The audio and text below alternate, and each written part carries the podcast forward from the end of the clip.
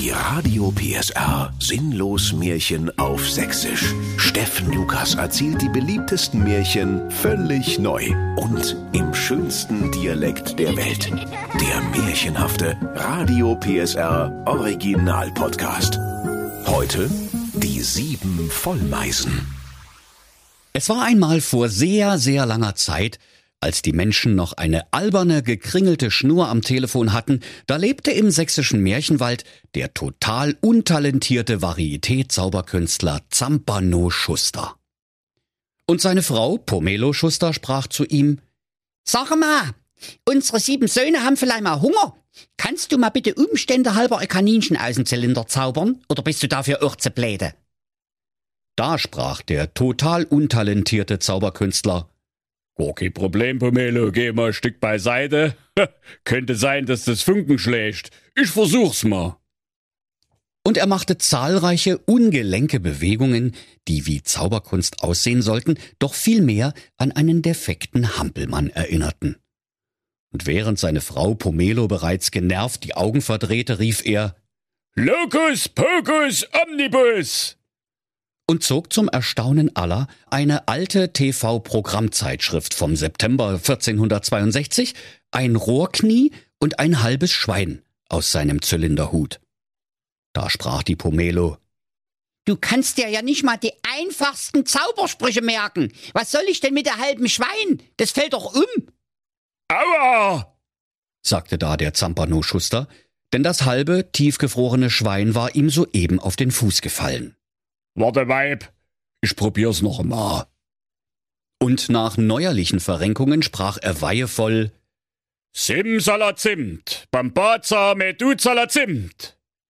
Und im gleichen Moment rumpelte und pumpelte es bedrohlich in der engen Märchenwald-Plattenbauwohnung der Schusters und der Zylinder ging in Flammen auf, wie ein trockener Weihnachtsbaum mit defekter chinesischer Lichterkette. Oh! sprach der Zampano Schuster. Ich geh uns lieber mal eine Pizza holen.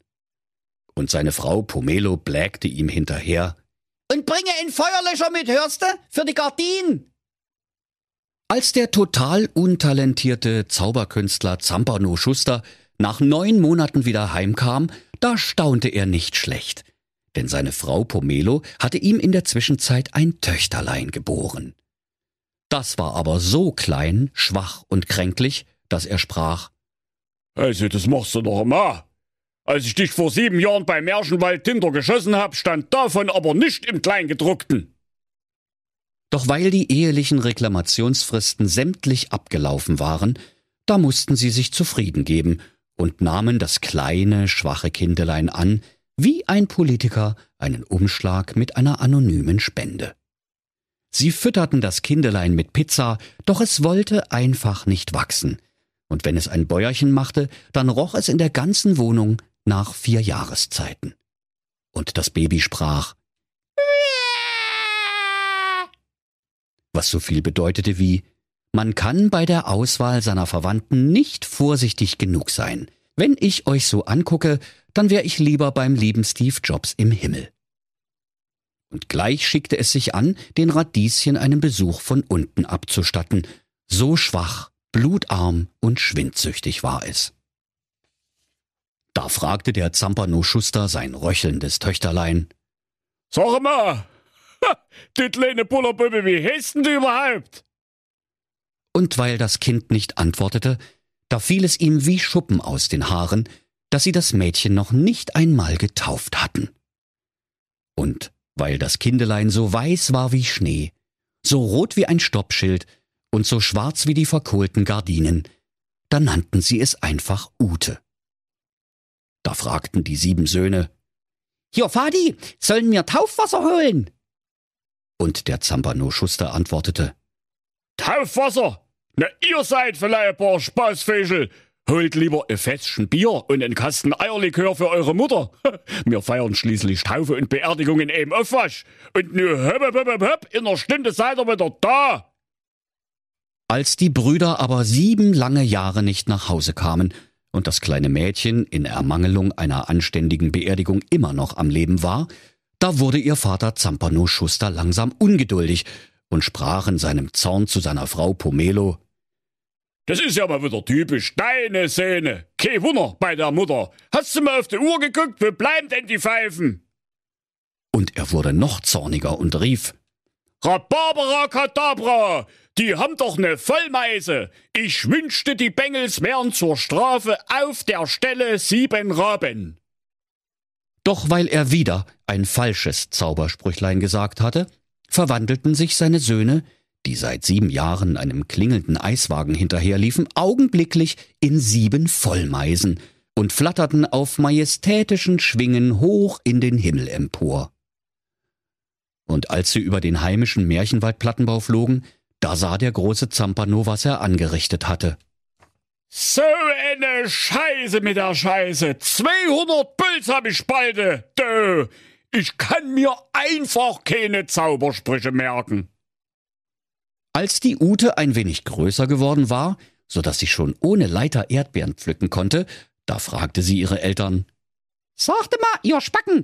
Alle in meiner Klasse haben sieben Brüder, nur ich ne. Da stimmt doch was nicht. Wer hat denn da wieder geschlampt? Da hat doch wieder einer seinen Job nicht gemacht.« Und da musste der große Zampano Schuster seinem Kinde beichten, dass er die Brüder aus Versehen in sieben Vollmeisen verwandelt hatte, weil er sich einfach keine Zaubersprüche merken konnte. »Einmal mit Profis arbeiten«, rief da die kleine Ute und machte sich auf in die große, weite sächsische Märchenwelt, um ihre sieben verwunschenen Brüder zu suchen. Also packte sie ihre sieben Sachen ein, ein Fläschchen Sterni für ihren Durst und sechs Fettbämmchen gegen den Hunger. Dann winkte sie ihren Eltern zum Abschied mit dem Mittelfinger und wanderte frohgemut los, ihre Brüder zu finden. Als sie am Rande der Märchenwaldscheibe ankam, da traf sie auf die liebe Sonne, und die liebe Sonne sprach: »Ich bin der heißeste Scheiß im sächsischen Märchenwald. Und du, meine kleine Ute, du stehst dort genau richtig. Ich will mit all meiner Oberhitze auf dich herunterscheinen. Und wenn du da jetzt mal bitte Umstände halber eine Viertelstunde stehen bleibst, dann bist du al dente. Und ich krieche endlich mal wieder ein knuspriges Kindelein zum Abendbrot. Ich hol schon mal Ketchup.« Doch weil die Ute zwar bescheuert, aber so bescheuert auch wieder nicht war, machte sie Lack an die Hacken, gab sich selbst die Sporen und rannte mit qualmenden Sneakers davon, so schnell sie ihre kurzen, krummen Beinchen tragen konnten. Sie lief, bis sie am anderen Ende der Märchenweltscheibe ankam. Und hätte sie nicht rechtzeitig eine Gefahrenbremsung eingeleitet, so wäre sie über den Rand der Scheibe gefallen, wo sich die unendliche, gähnende Leere und vakuumierte Ödnis Sachsen-Anhalts auftat. In diesem Moment hörte sie das Klirren und Rasseln des Flaschenzugs, mit dem der Mond bekanntlich jeden Abend von den Heinzelmännchen in den Nachthimmel gezogen wird. Die Heinzelmännchen ächzten und stöhnten bei dieser harten Arbeit so laut wie eine Omi mit zwei vollen Einkaufstüten, wenn der Aufzug defekt ist. Denn weil gerade Vollmond war, war der Mond heute besonders schwer. »Grüß dich, Mond, du alte Feile!« rief die Ute entzückt. »Du kommst mir gerade richtig. Sag mal, Mond, du hast doch von da oben einen guten Überblick über die Märchenweltscheibe. Kannst du mir sagen, wo meine sieben Brüder sind?« Der Mond erwiderte: »Ich rieche Menschenfleisch.« Und die Ute sprach: »Hä? Wie bitte?« »Ach nicht, aber mal was anderes. Kannst du mir mal einen Gefallen tun, Ute? Ich habe hier hinten seit dem zwanzigsten Juli neunundsechzig so ein scheiß amerikanisches Fähnchen stecken. Das juckt so dermaßen. Kannst du das bitte mal rausziehen?« »Na klar, gar kein Problem. Zeige mal wo denn, ich helfe dir gerne«, sagte die Ute. Der böse Mond aber tat nur so freundlich. In Wirklichkeit war der Weltscheibentrabant so kalt und garstig wie ein barfüßiger Gang zur Außentoilette in Sibirien-Herzegowina. Und sein Leibgericht waren Mädchen namens Ute. Als die Kleine sich gerade nach dem Fähnchen im Popser des Mondes reckte, da riss er sein riesiges Mondmaul auf, um das Kind zu verschlingen. Und der Mond lachte. »Ha, ha, ha! Ich weiß zwar selber nicht, was es da zu lachen gibt, aber wir Schurken müssen das so machen, weil wir dann noch viel böser rüberkommen. Das ist eine alte Drehbuchregel aus Hollywood-Herzegowina. Und als er gerade seine gelben und mit Asteroideneinschlagkratern übersäten Zähne in das zarte Mädchen schlagen wollte, da holte die Ute die sechs Fettbämmen aus ihrem Dödelmausrucksack und warf sie dem menschenfressenden Vollmondungeheuer in sein großes Maul. Und die Ute rief, »Hier, nimm das, du Bestie, und gehe mal wieder zum Zahnarzt. Der letzte Eintrag in dein Bonusheft ist doch von Oktober sechzehnhundertachtundzwanzig.« Der Mond kaute genüsslich auf den sechs Fettbämmen herum und sprach, »Scheiße, ist das lecker. Die schmecken zwar bestimmt noch besser, wenn man ein kleines Mädchen drauflegt, aber fürs Erste bin ich satt.« Und er rülpste, so feucht wie eine Nilpferdkuh nach dem Genuss von zwei Hektolitern roter Fassbrause.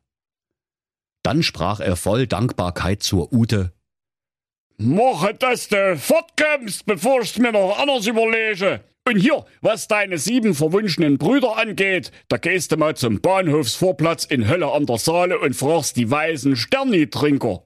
Die sind so fröhlich, die sehen alles. Und das auch noch doppelt. Ha, ich will dir auf deinem Wege heimleuchten, auf dass du dich nicht verläufst, du Trulla.« »Tschüss, Vollmond! Du bist ja doch nicht so Arsch, wie alle sagen«, sprach die Ute und machte sich im Mondschein hopsend auf den Weg nach Hölle an der Saale. Dort wurde sie am Bahnhof von den Sternitrinkern mit ihren bunten Haaren und roten Augen freudig begrüßt und die Sternis riefen, »Hast du mal ein Märchentaler? Unser Sterni ist alle.« Da gab das gute Mädchen ihr Fläschlein Sterni den durstigen Männern hin und diese ließen es fröhlich kreisen. Dann sprachen sie zu dem Kinde, »Ute, du hast uns vorm Verdursten gerettet. Wir wollen dir ein Geschenk geben. Hier hast du ein Nothämmerlein, das wir in der Bimmel geklaut haben.« »Was soll ich denn mit dem Mist?« fragte die Ute verwundert. Und die Sternis fuhren fort, »Ne, damit kannst du die Scheibe von Gisela Gerlachs gläsernem Grillwagen einschlagen und deine Brüder, die sieben Vollmeisen, befreien, bevor sie auf den Bräulerspieß kommen. Aber beeile dich, Ute, drei sind schon gerupft und einer sogar fertig mariniert.« Die Ute war baff.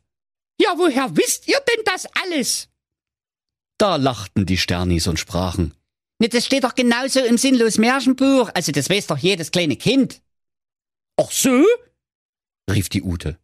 »Und wie geht das Märchen aus? Schaffe ich's oder gehe ich im letzten Moment doch noch drauf?« »Naja, also, gespoilert wird hier aber nicht.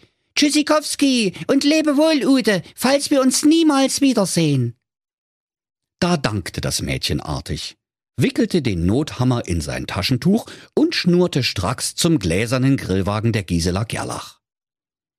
Doch als sie dort das Taschentuch aufschlug, da war das Nothämmerlein verschwunden. Und weil sie so kurz vor dem Ende ihres Märchens nicht mehr mit weiteren Komplikationen gerechnet hatte, da weinte sie, wie der Klassenstreber über eine Eins minus. In ihrer Not fiel sie auf die Knie und betete zum lieben Steve Jobs im Himmel. Da tat sich der Himmel auf und ein Sonnenstrahl kam aus den Wolken und leuchtete direkt auf das Mädchen. »Ist das alles?« fragte die Ute Schuster enttäuscht. Doch der liebe Steve Jobs im Himmel sprach zu ihr, »Jetzt warte doch mal. Der Sonnenstrahl ist nur eine Zieleinrichtung, damit ich meine himmlischen Gaben punktgenau ausliefern kann.« Und im gleichen Moment warf er einen drei D Drucker vom Himmel herab, direkt auf die Rübe der kleinen Ute. Als sie wieder aus ihrer tiefen Ohnmacht erwacht war, da dankte sie dem allmächtigen Steve Jobs im Himmel und druckte sich schnell zwei Aspirin und einen Eisbeutel aus, um das Ei an ihrem Kopf zu kühlen. Dann druckte sie sich geschwind ein Nothämmerlein und schlug die Scheibe an Gisela Gerlachs gläsernem Grillwagen ein. Da flogen vier ihrer Brüder hinaus und drei kamen gelaufen, weil sie schon gerupft waren. Dann zischte und puffte es, es rumpelte und pumpelte, und sie verwandelten sich alle sieben zurück in junge Buben. Davon sahen vier einigermaßen normal aus, Drei hatten Glatze und einer war von oben bis unten mit Marinade eingeschmiert. Da war die Freude groß, liebe Kinder, und sie herzten und küssten sich, nachdem sie die Marinade vom siebten Bruder abgeleckt hatten.